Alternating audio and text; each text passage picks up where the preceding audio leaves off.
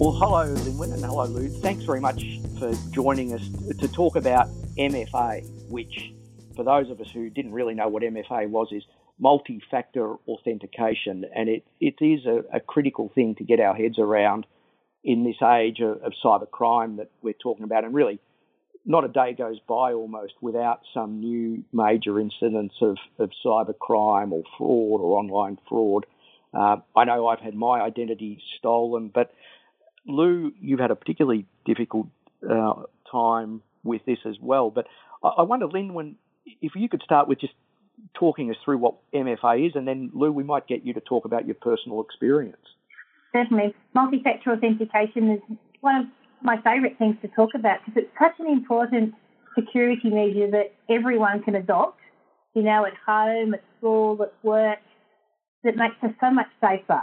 And what it is, is just having another level of authentication when you log into a system to, you know, use your social media like Facebook or LinkedIn, when you're using email, um, when you're logging into various accounts.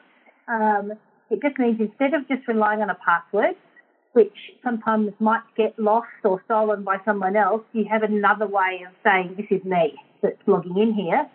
It means that someone who might try to do you harm by using your account if they've got access to your password, they can't access your account because they won't have that other form of identification, which is often something like a PIN code. So that's all it is. It, it sounds a bit complicated, but it's actually really, really simple and it's quite easy to implement on the various systems you log into. And is it sort of the equivalent of in the old days, uh, the police would tell you if you didn't want your house broken into, make sure you lock the gate and lock the windows and, and have your doors locked because crime is opportunistic. And if if you're more difficult than someone else, you're less likely to be the victim of crime.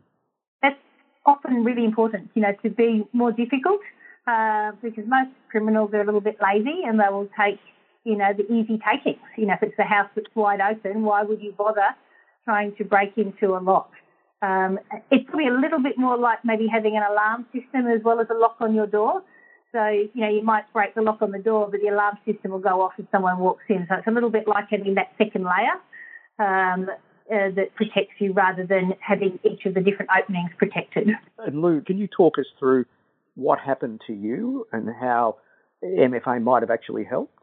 Yes, yeah, so, no, I definitely didn't have um, MFA on uh, either my LinkedIn account or my personal email.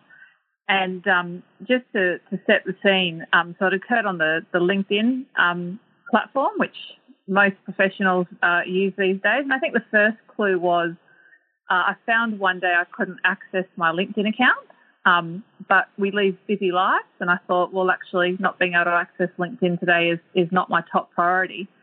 Uh, but a few days later, um, I had one of those heart stopping moments where suddenly a lot of your uh, friends, colleagues, network are texting you and saying, hey, we're getting some strange messages from your LinkedIn account. You could be hacked. And what was occurring was I was unable to get um, access to my LinkedIn account, but um, others were.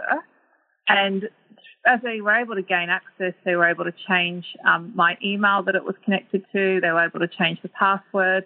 And um, be able to reach out to my network and ask my and, and in a voice and a tone that was similar to mine. I think this was the scary bit how sophisticated it's got. Reach out to my network and say, Hey, I've got a great opportunity for you.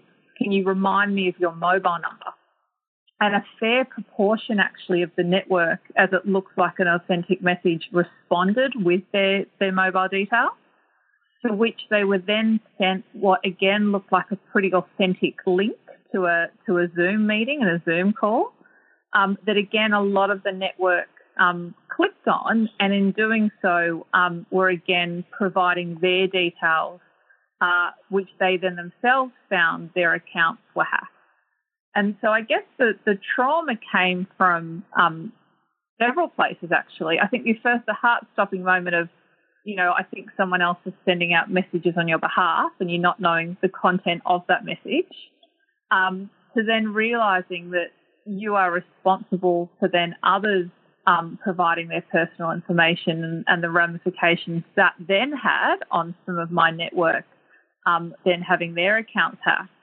And then actually it's quite a it's a process, but a good one and a good wake up call. That then, on the basis that this, you know, your email's been compromised and your LinkedIn's been compromised, um, going through and making sure um, every other platform or application that you use um, isn't compromised and you have got strong password and most importantly you've got that multi-factor um, authentication. So what you don't realize, and I guess the, the kind of terrifying part is actually how little you have in your control to rectify um, what's occurring when you are kicked out of that LinkedIn account. The um, the kind of the request for your network to continue to send through information is occurring, and you're reliant on other parties to shut that down, which can take a matter of, of, of days. And so it's a situation that you go through once, and then particularly when you realize how easy it is to do multi factor authentication, and all these platforms and applications have that option available to you. Um, it could have been much worse, but is a very um, valuable lesson. And, and, so it was a very complex um, endeavour to try and undo all this. Yes, it was because again, your, you know, your reliance on going to a third party to explain that you don't have control of your account, um, that you need to to get access to that account, that it's currently being um, run by someone who's not you, and then notifying your network um, what has occurred is quite a process. And, and the emotional impact that has on members of your network when they realise what's occurred and the fact that they've been providing their personal information what's happened here is that some some criminal has managed to get into your LinkedIn account by guessing the password or getting the password, and then if you'd had multi-factor authentication, there would have been a second step before they could actually access it. But in Correct. this case, they could go straight in. Absolutely. And to do on LinkedIn, I, I assume it's just a, an option. But as you say, it's quite straightforward to to use. Really? And, and yeah really straightforward. And once you realize through the most forward of steps, such as when you're going to your settings, you're going to security, you're selecting the multi factor authentication, and then able to just put in a, a, another password. Once you realize how easy it is to do to give yourself that added layer of protection, um, you know, it's something that everyone should be doing because actually when your account is compromised, you are you are embarrassed right? There was absolutely a level of embarrassment and a level of shame in terms of, oh gosh, particularly given um, I work in technology, you know, this has happened and the impact it's had on others, and particularly when you realise it's a two second job to make sure that it doesn't occur again. And Lynwen you've actually been involved quite recently in a parliamentary roundtable on multi-factor authentication, what was the roundtable about? Was it about how common this is or what steps need to be taken? It was a um, a meeting at Parliament House just recently with the Honourable Andrew Hastie MP and um, the Australian Cyber Security Centre and the Chief Information Security Officers from the other big four banks and, and me, of course. And um, it was about the fact that we all need to work together help protect our customers and the community more broadly. And multi-factor authentication is you know, clearly one of the easy things that everyone can implement to stay much safer and secure online. And whether that's, you know, people at work, you know, people who work in the banks or our customers or what we do in our social lives, it was one of those things that we agreed that we can all promote and work together to help everyone across the community using multi-factor authentication. And we talked about, you know, a range of things that we can do that are quite simple to improve security, such as sharing information, but, but this piece around multi-factor authentication is something that you know we've all been talking about in the banks, but government's been talking about as well as, as one of the key steps that helps protect you know us all from cyber attacks, whether it be large organisations, small companies, or individuals. And so it's such an easy thing to do, as Lou talked about we just want to get that message out there. And so this meeting at Parliament House was how do we do that? How do we get the message out there using, I guess, the power of communication that the banks have because we have, you know, a large set of customers and stakeholders and people who are interested in what we talk about. and government does as well. And so if we all combine together to get the message out there about how important it is, we think we can make a significant difference. And so it's a really positive thing. I think that we're working together because a lot of people think that security must be really hard. Someone else will look after us. Someone else will do it for us. Not realizing that the most important things in security start with you, you as an individual, you as a member of, you know, an organization's workforce to do these things. And it's actually not as hard as most people think. And I think Lee made some excellent points there. You think it's going to be really difficult? We all do. You know, I, I often think that some of the security measures will be difficult or annoying, and, and when you do them, you realise they're not. And, you know, I work in this space, um, and I know that other people must think that it, it all sounds daunting because we use language like multi-factor authentication and it sounds really complicated, but it's not. And Lou was saying how, how simple it is, but uh, I'm sure we've all done this. What we're talking about here is you, you log into whether it's Twitter or LinkedIn or something, and then you, you get a little box usually comes up and it says, we have sent a code to your mobile phone. Put the code in here. That's that's what uh, that's an example, I suppose, of a multi-factor authentication. That's exactly what it is. When you when you talk about the sort of burglar alarm going off, that again, and I'm sure we've all had this. We're talking about those sorts of messages you get saying your account has been accessed. If this is you, don't worry. But if it's not you, do something. Yeah, I mean that's that's one of the ways that we just check that you know the particularly if you're doing something unusual. Um, so various systems and applications will do it in a different way, but that's often a, a, really good detection that someone might be doing something differently. But it's also when you first log in to, say, your social media account, um, it'll ask you to enter a code um, that will usually automatically pop up on your device that you enter into the login to make sure that it really is you uh, just in case someone else has got access to your password. So really, really good protection.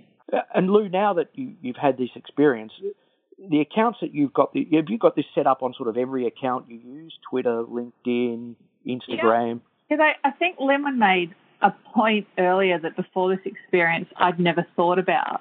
You quite often, um, I guess, outsource your security to the platforms that you're using. So, so wrongly, I think you make an assumption that be it LinkedIn or Twitter or, or Facebook, um, you know, they'll, they'll have the adequate security. But the reality is it's a personal responsibility.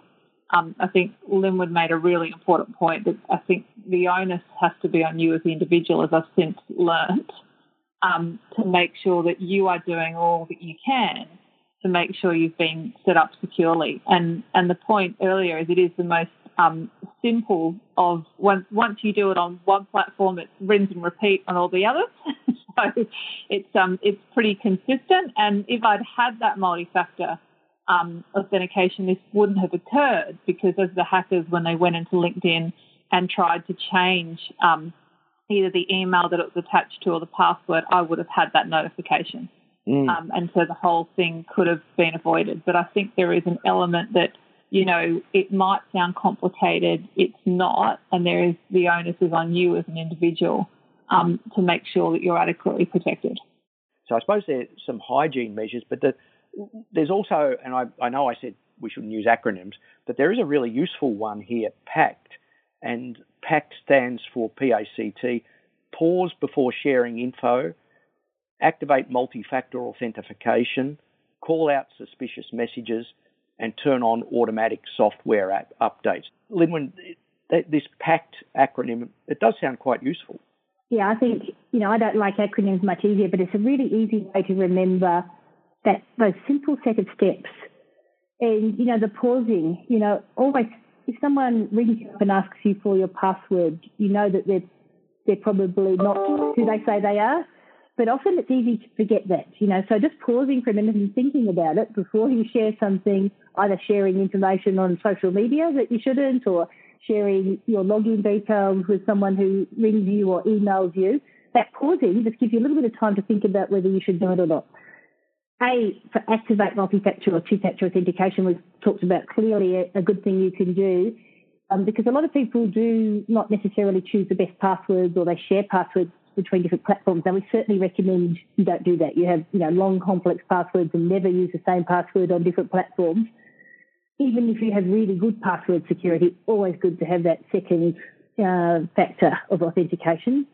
And if you do see something suspicious, call it out. You know, the C in an acronym, tell someone, report it. We all have, you know, the banks have numbers you can ring, emails you can send it to. Internally in the workplace, you have the same thing. If something looks suspicious, send it to the authorities because what we can then do, even if it's obvious to you, we can stop the same, you know, malicious message being targeted to other people who might be more vulnerable. So you can do community good as well as um, helping um, the authorities understand what's going on. And that last one, T for turn on automatic software updates, whether that's making sure your phone or your laptop's on the latest version um, having it happen automatically so you don't have to think about it is a really, really important thing to do. So you've always got the latest security because there's new vulnerabilities coming out all the time. And these things that we do in our personal lives, those things, are very similar to what you do in a very large organisation. It's some of the most important things to keep it secure. And they're really easy steps as well as making sure you back up your information so if anything ever goes wrong, you don't lose it that we could all take. As we said, everyone can take those steps to keep ourselves secure, as well as making sure that you know the central parts of our organisation are doing what they can do as well. Well, I'm certainly going to go through all my platforms now and make sure uh, I follow the pact message. But thanks very much for your time. I mean, it's obviously a very critical thing, and, and both Lou and I know from first-hand experience. So thanks, Lou, and, and thanks, Lynwen, for your time today. Thank you for listening to Blue Notes. This podcast was produced by the Blue Notes editorial team with music by Kevin MacLeod. Blue Notes is a publication of ANZ Banking Group.